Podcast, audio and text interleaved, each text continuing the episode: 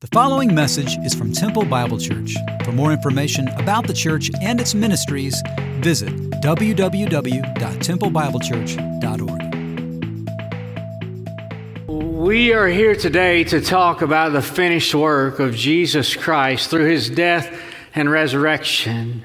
And I'm excited to talk about this reality that he conquered sin and death and gives life to all who believe. But as we talk about that, I need to tell you something I saw the other day that was difficult to see. It was a guy talking about organization, and I can use a little help with organization. If anybody out there knows me, do not amen that, okay?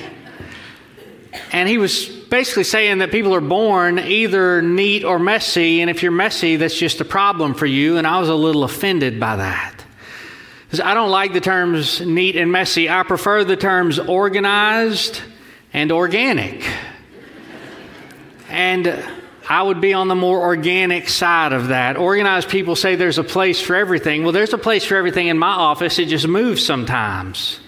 How, how many of you, you are either organic and you're married to an organized person, or you're organized and you're married to an organic person? If that's you, you know the difficulty of that, and it requires a lot of patience on the part of those of us who are organic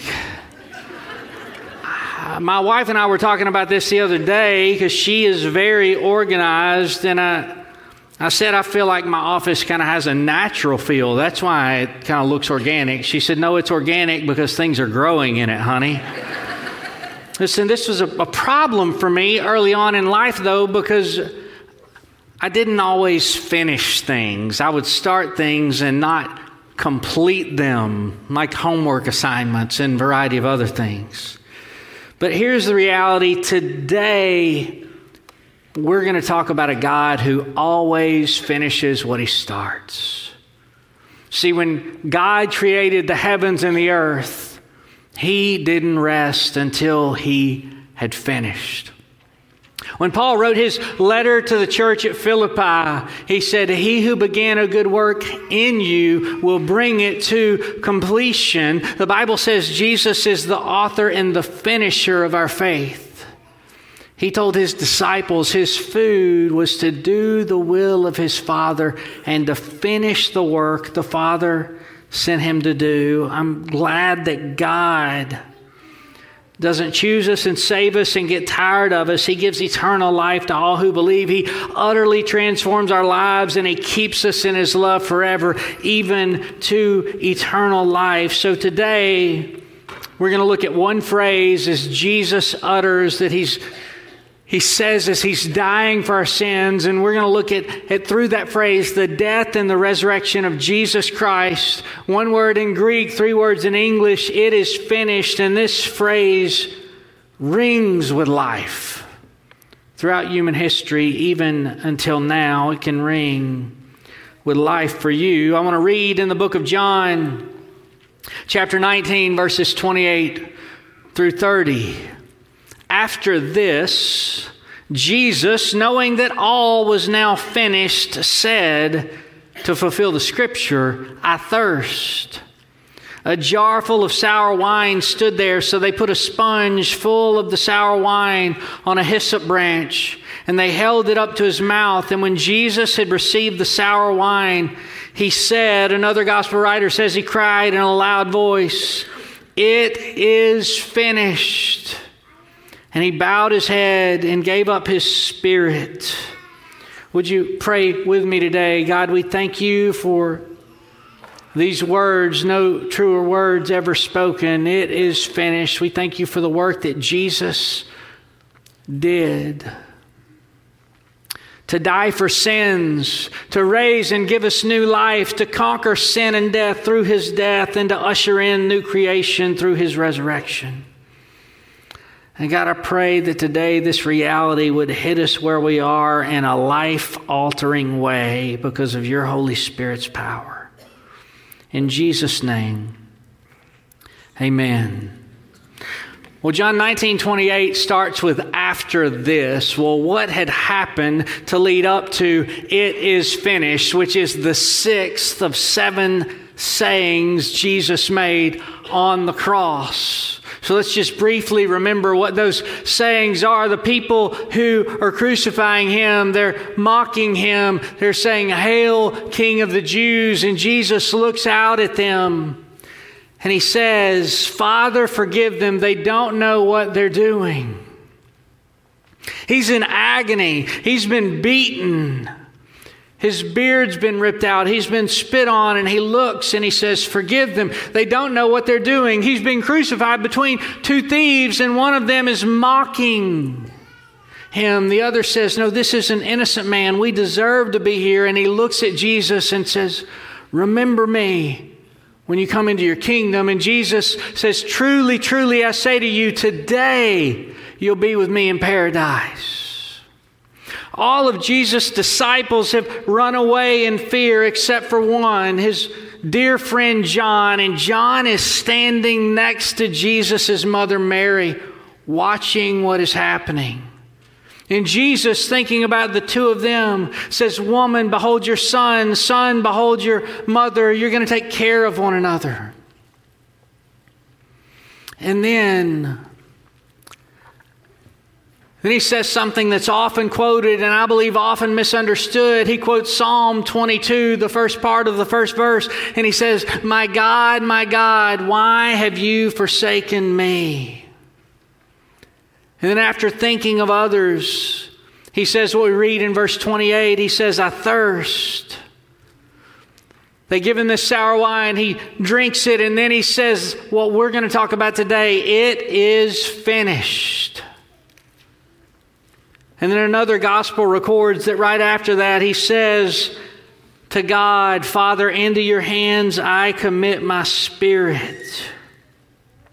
Now, it's an interesting progression of how this happens. Jesus on the cross, even to have the mental fortitude to speak anything other than cries of agony, starts with a cry to the Father Forgive them, they don't know what they're doing. It's a cry for the forgiveness of many. Truly, truly, I say to you, today you'll be with me in paradise. It's a call for the forgiveness of one.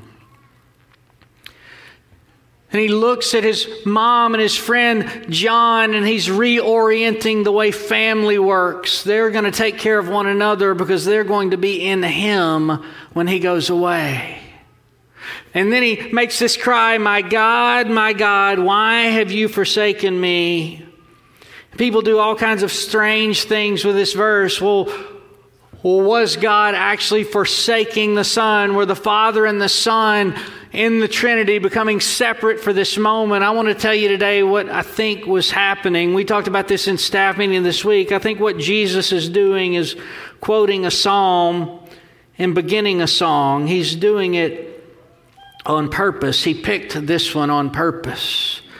But rabbis would help people to begin worshiping in their villages through the day by starting the verse of a psalm. I grew up in a church tradition where we had these books and there, there were hymn books, and sometimes someone might say, turn to page 569, like we would say, turn to Psalm 22. But see, when the Hebrew Psalter was written, it didn't have chapters and verses. Those came hundreds of years after Jesus was born. Well, someone might say, turn to page 569, or they might say, hey, let's sing this song, Amazing Grace, How Sweet the Sound. And they'd quote the first line of the song, and then we would know it and we could sing it because we had it memorized. Well, as you can imagine, psalm books didn't go around real easy. Most people had these songs memorized. It's in an oral culture, so a rabbi would cry out the first line of the song. And that's what Jesus does. Now, he picks this psalm on purpose.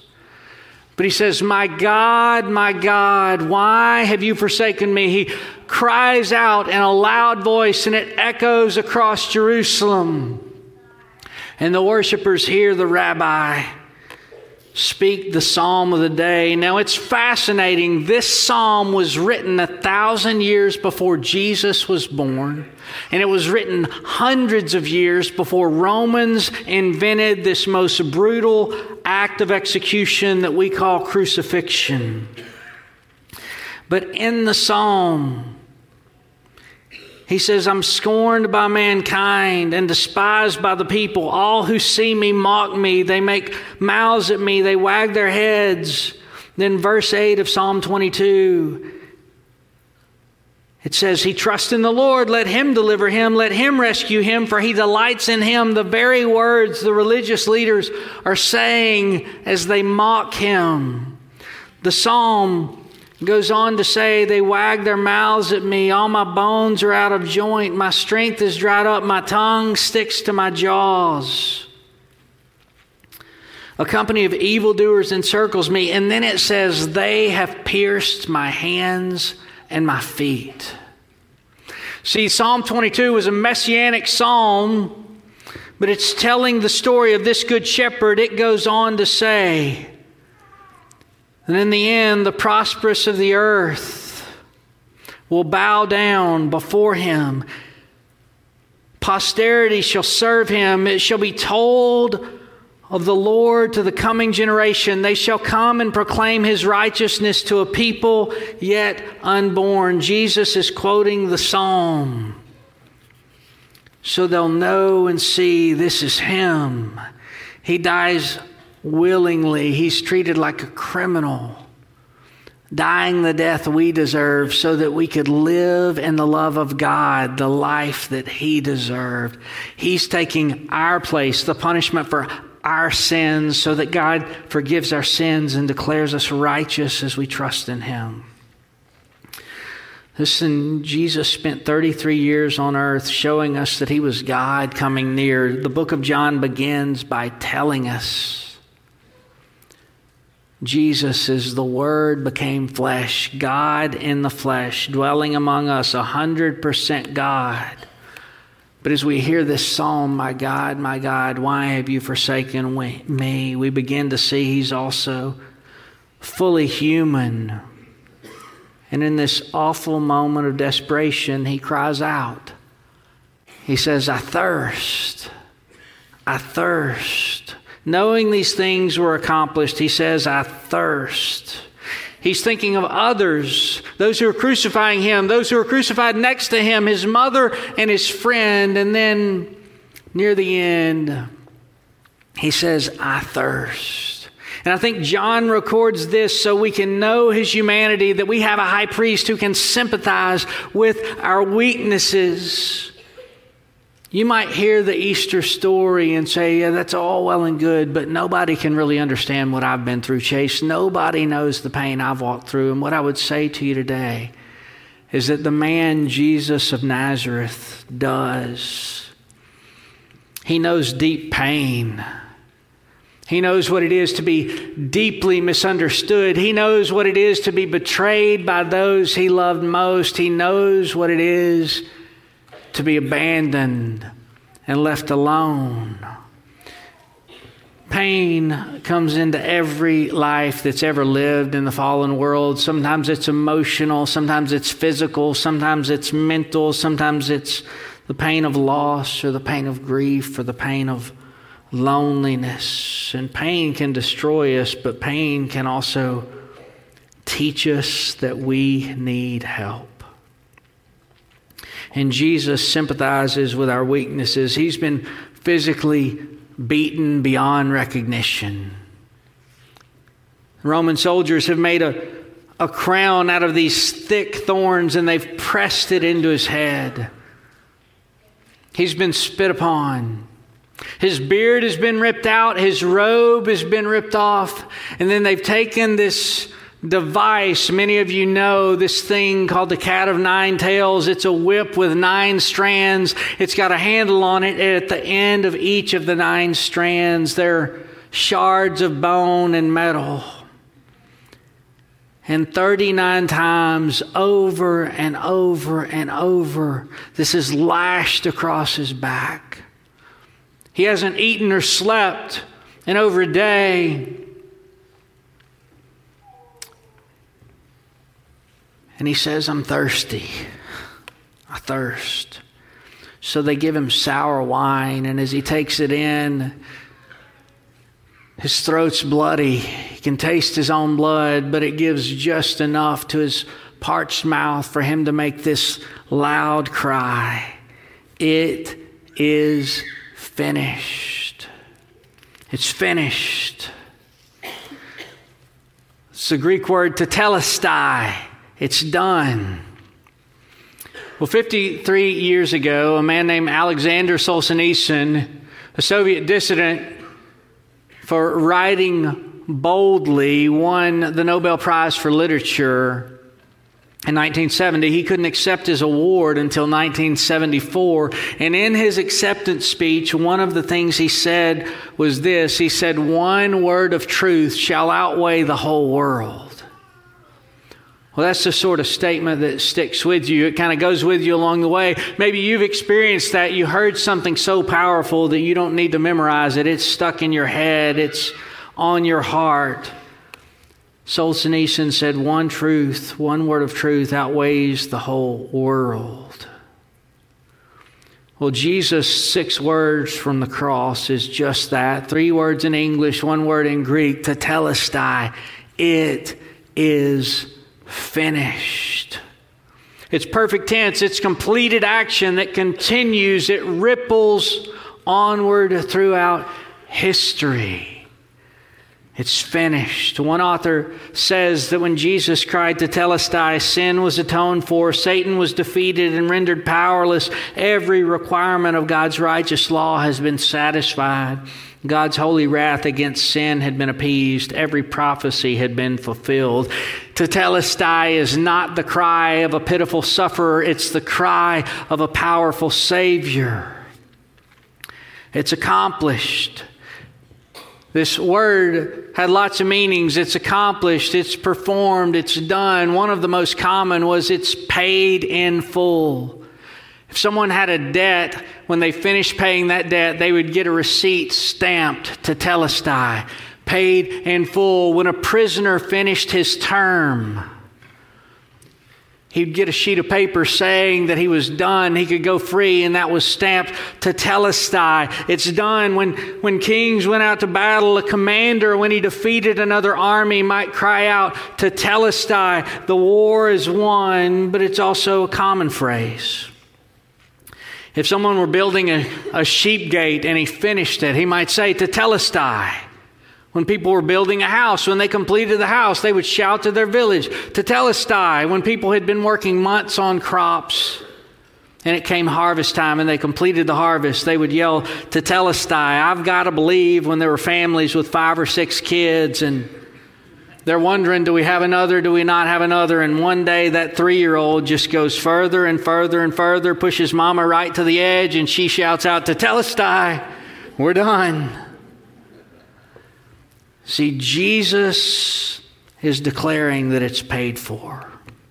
It's completed. What is paid for? The sin debt of humanity.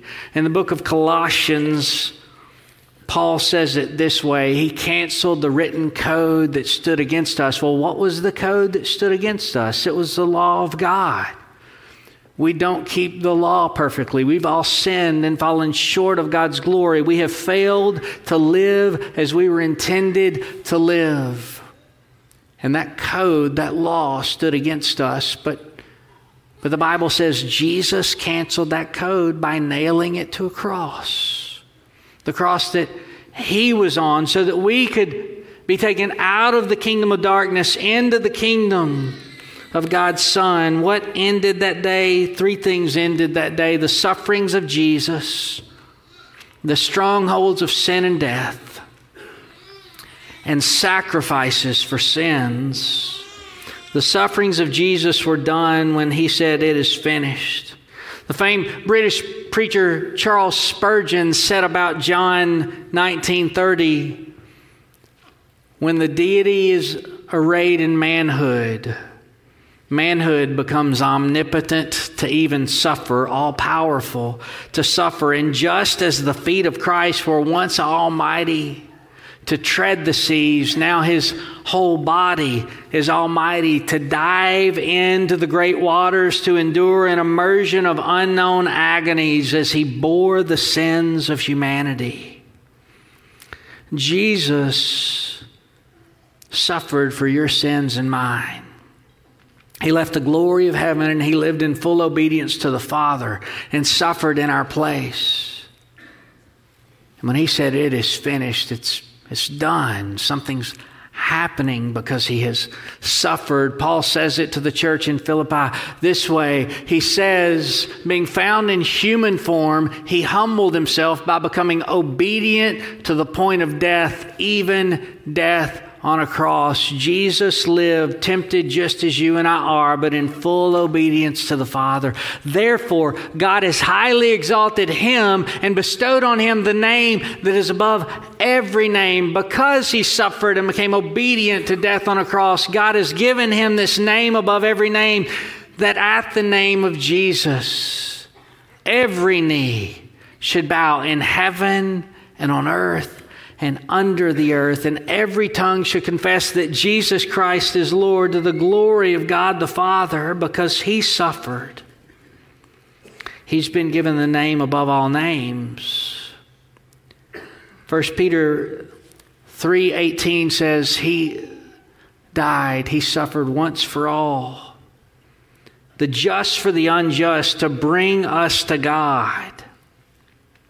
Because he suffered, he was given a name above all names, but that's not the only reason. As he suffered, he also defeated the strongholds of sin and death. The whole world is held captive to the power of the evil one.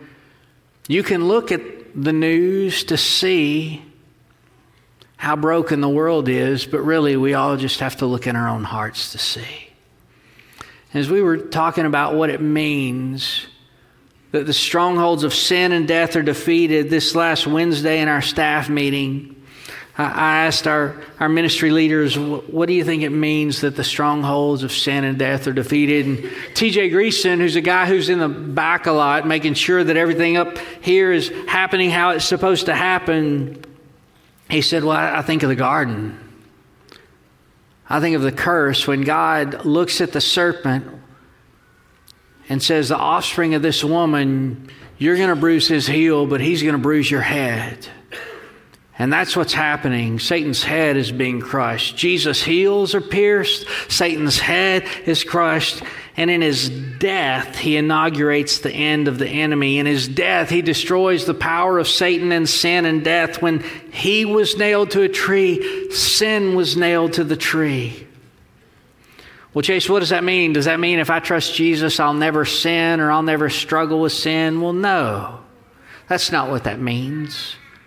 Surely there's not a righteous man on earth who does good and never sins. We all struggle, but what it does mean, it means we no longer have to be under the power of sin. See, oftentimes when we talk about sin, we talk about we talk about it in terms of things that we want to do, but we don't get to do. But I think that's really probably not the best way to think about it because the truth is sin enslaves us, it encaptures us. Some of you walked in this room today angry at just about everything, and you don't want to be angry. You wish you weren't, but you are. You're held captive. Some of you woke up this morning thinking lustfully about things that you really don't even want to be thinking about, but you're carried away by your desires. You're captured by it. You wish you weren't, but you are. So, some of you, you hide it really, really well. But you can't make it through the day without alcohol. You can't make it through the day without a pill. You're captured by it, you're under its power, you're enslaved, you're stuck. Maybe life feels like this. You thought that that sand that you were riding on would make a good roadway, but you're stuck and you've tried to get out, and it just feels like the more you spin your wheels, the more you get stuck and you're not going to get out by yourself. But Jesus came to earth and lived and died and rose from the dead to pull us out of ruts just like these. There may have been a, a stronghold in your family for generations, and you just go, Chase, I can't get out of this. See, it is finished was the end of Satan's brutal reign of tyranny. The accuser was dealt a death blow when Jesus was dying on the cross. In this loud proclamation, the devil's reign of terror was being disarmed. Now, here's the reality it is the end of the devil's reign. If we're in Christ, if you trust Christ, the penalty of sin no longer belongs to you. You receive forgiveness, freedom, and eternal life. And if you're in Christ, the power of sin no longer has to hold you captive. One day the presence of sin will be fully removed, but the reality is it is finished can't just be something we say on Easter because the enemy still bites at us. He still harasses us. He still tries to accuse us. So it is finished needs to be our daily bread. It's something we remind ourselves of daily when the enemy would bring up past sins. When we forget who we are and when we forget who we belong to, when pride wells up in our hearts, it is finished ought to be the cry. It was true then and it's true now. Sin and death have been defeated by Jesus.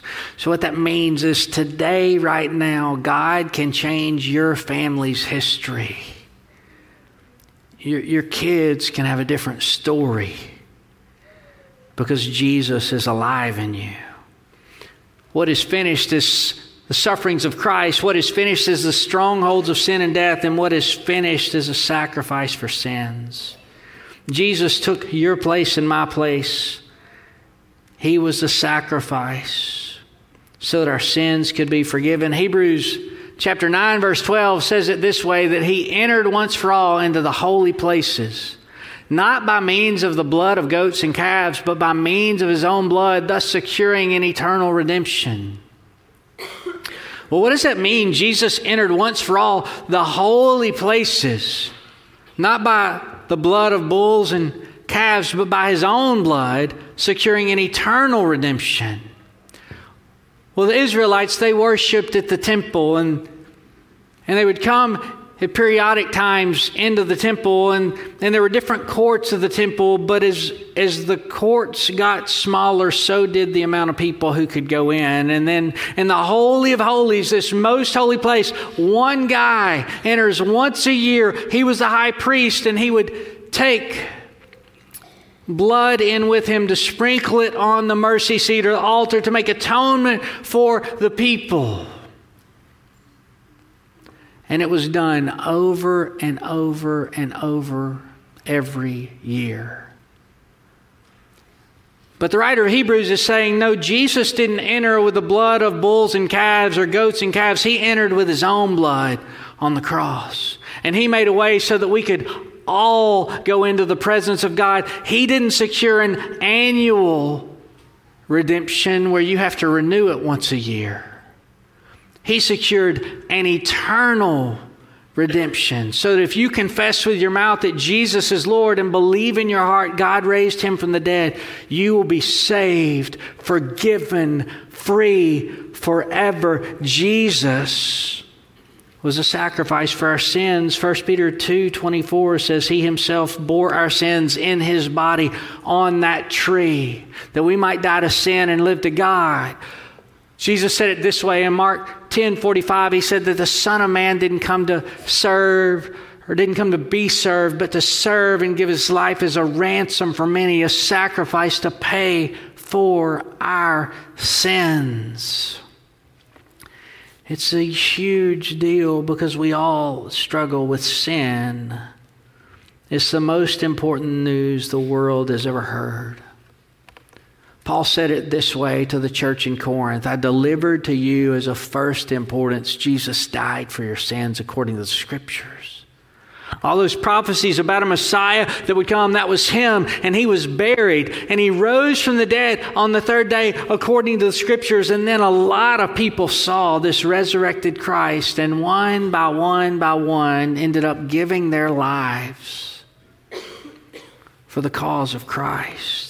There's nothing to add to it. It's finished. Jesus, through his death and resurrection, finished the work he came to do. He came to do the will of the Father. And it's finished. He came to seek and save the lost, and it's finished. He came to bear witness to the truth, to destroy the works of the devil, to give eternal life, to bring great joy. Jesus came to give us the life we were intended to live in all of its fullness and purpose and beauty and flourishing. And he says, It is finished tetelestai. He came to bind up the brokenhearted, to reveal the glory of the Father, and to reign as King. The sacrifice of Jesus changes who we are so that we're no longer defined by the wrong that we've done, but we're defined by who died in our place and who we belong to. And there's great confidence in this. Listen, our, our hope today is that you would let the good news of the gospel of grace touch every aspect of your life.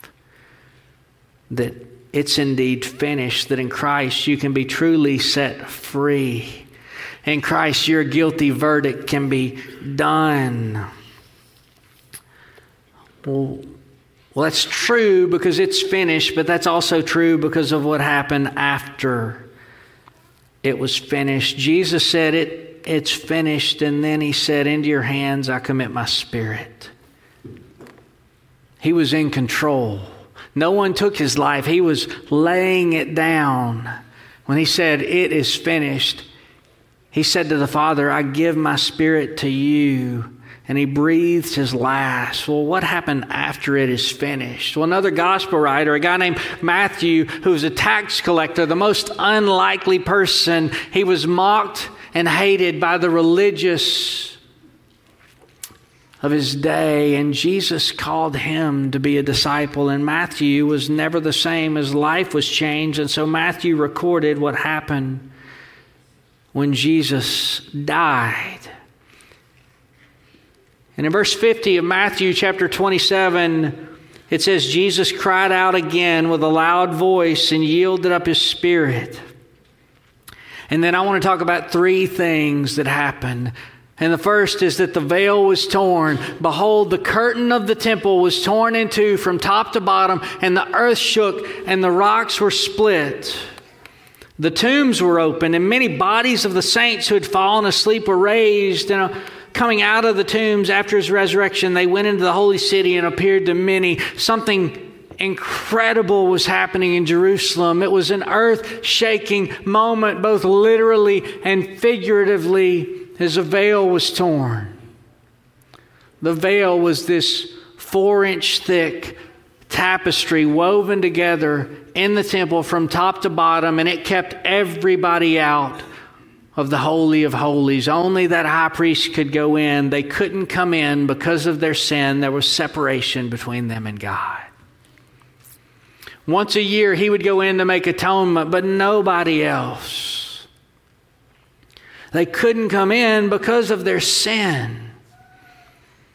You, you might imagine no one could tear this veil, as Pastor Tim talked last week about the triumphal entry on that Sunday when Jesus was coming in, and the Pharisees said, Hey, stop these people from worshiping you. There's this big crowd worshiping. And Jesus said, If they don't worship me, rocks will cry out.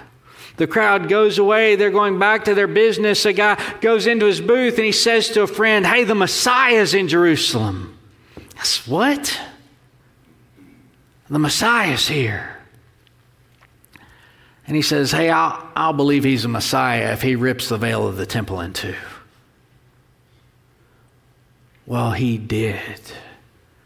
And when he did, when that veil was torn, it was this symbol that access to God was open for everyone, full and free through the blood of Jesus Christ. The veil in the temple was torn. That's not all that happened. The veil was torn, but then we're also told that there was a centurion who believed. Matthew 27 54 says, When the centurion and those who were with him, keeping watch over Jesus, saw the earthquake and what took place, they were filled with awe. And they said, Truly, this was the Son of God. See, a centurion would have overseen hundreds of troops. And a centurion would have also overseen hundreds of crucifixions. It was as common as it was brutal as a form of execution in the Roman Empire. And this centurion would have seen lots of people crucified, but he never saw anyone being crucified asking God to forgive those who were crucifying him. He had never seen anyone look at a, a common criminal next to him and say, Today you'll be with me in paradise. He might have heard cries of agony, but no one would have had the mental capacity to look at his mom and his friend and go, Take care of one another or to begin worshiping God by quoting a psalm. But that's what he saw in Jesus. And he said, Truly, this man is a son of God. And Luke records it and, and says, The centurion praised God and said, Surely this man was innocent. Others saw and they just went home sorrowful. They saw the same thing, but they had a different reaction. Some see the message of the cross and they're sorry, and some see the message of the cross and they're saved because Jesus proves what God said 700 years before he came to earth in Isaiah chapter 45. God said, Turn to me, all you ends of the earth, and be saved, for I am God, and there is no other. Jesus suffered for sins. He stopped the strongholds of sin and death. He ended the sacrificial system, and it was so utterly amazing that the veil in the temple was torn. And, and a centurion, a Roman soldier, said, Oh, I, I believe. I believe Jesus lived and died and rose from the dead, and he's coming again. Revelation 1 7 says that those who pierced him will see him. And whatever you do with this, you can't take it as just some light claim because it's not. People were killed for this claim. The claim of resurrection mean, nobody can really make except Jesus, and people make odd claims all the time. Yesterday, uh, my, my wife and I wanted to spend a little bit of time with our boys, and we decided it was a good idea to get out of our house because there had been lots of rain. And I don't know if you're aware, but the rain could not, or the house could not con- contain our energy quite well. So we decided to go to an establishment with toys and let them spend some Christmas money. And as we we're in this establishment, a guy starts walking up and down the aisles and he's just making odd claims. Now, he wasn't making resurrection type claims, but he was making weird claims about who he was and what he could do for us. And I'm, I was a little bit nervous and it, I kind of just stopped and thought, okay, this is what happened when you eat those interesting gummies people talk about, right? And so in the middle of that, I, I did what any brave man with his kids would do. I texted my wife and said, Hey, I'm a little bit scared. You want to come over here? Uh, listen, when somebody makes claims like this, you got to decide what you're going to do with them. Are these the claims of just a common liar searching for glory and he just owned his lie all the way to death? And then his disciples owned that lie all the way to their deaths? Was, was it just a crazy man who said things like, however you want people to treat you, you treat them the same way? Love your enemies and pray for those who persecute you. Forgive over and over and over again. Love your neighbor as yourself. Was it a crazy man that said these things? Or is this, in fact, the gospel, the good news that the world needs to hear? People can react to Jesus in such different ways. I've got a, I've got a family member, a little bit older than me. I love him like a brother. And I, I've been able to share the good news about Jesus with him, golly, at least a hundred times. And you know, he's never trusted Christ. There are other people in this very room that I've shared with, or out in the lobby I've shared with, or just in our city I've shared with, and the first time they hear the message, they believe. You never know how someone's going to respond or when someone is going to believe. I want to ask you today as we close our time together do you believe? Now, I want to ask it really maybe this way Is it finished? Is it finished? Oh, the work of Christ is finished. He died and rose from the dead, and He'll return to take home all those who trust in Him.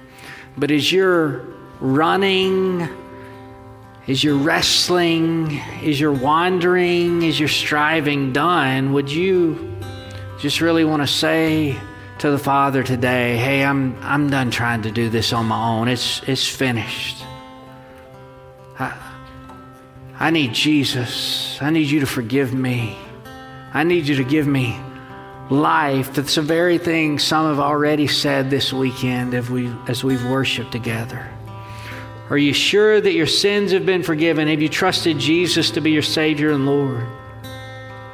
And for others of you, have, have you just kind of stepped away? You know Christ, but but you're just frankly not living like it. And today, as you remember the resurrection story, you just say, It's time for me to come home. It's time for me to return. The way our, our service ends by us singing a song to God about Jesus together, and we're about to do that. And as we do that, I want to give you an opportunity to respond. I'm going to be up front, another one of our pastors is going to be here with me, and we would love to visit with you. If today you want to say, Hey, I want to trust Jesus to be my Savior and my King, today I want to. I want to come back to Him. If there's any other prayer need that you have, we'll be glad to pray with you.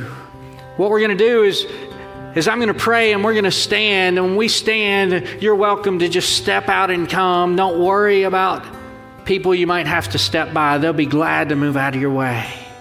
Don't worry that you'll keep your family or friends waiting, they'll be glad to wait. If there's this opportunity for you to respond to the living God today, would you bow with me? Father, I, I pray right now that your Holy Spirit would be working in our hearts and lives, working in the lives of believers that we might remember it is finished and we might walk in that freedom. God, I pray the Holy Spirit would open eyes that are darkened to you, that, that the Holy Spirit would turn people from darkness to light and stir in their hearts for them to believe today and to put their hope fully and freely in Jesus. God, I pray for others that they know you and they want to follow you and they've just been running, that today they might say, It is finished. I'm done. I'm coming home. God, whatever business we might need to do with you today, Father, let us do it in freedom. In Jesus' name, amen.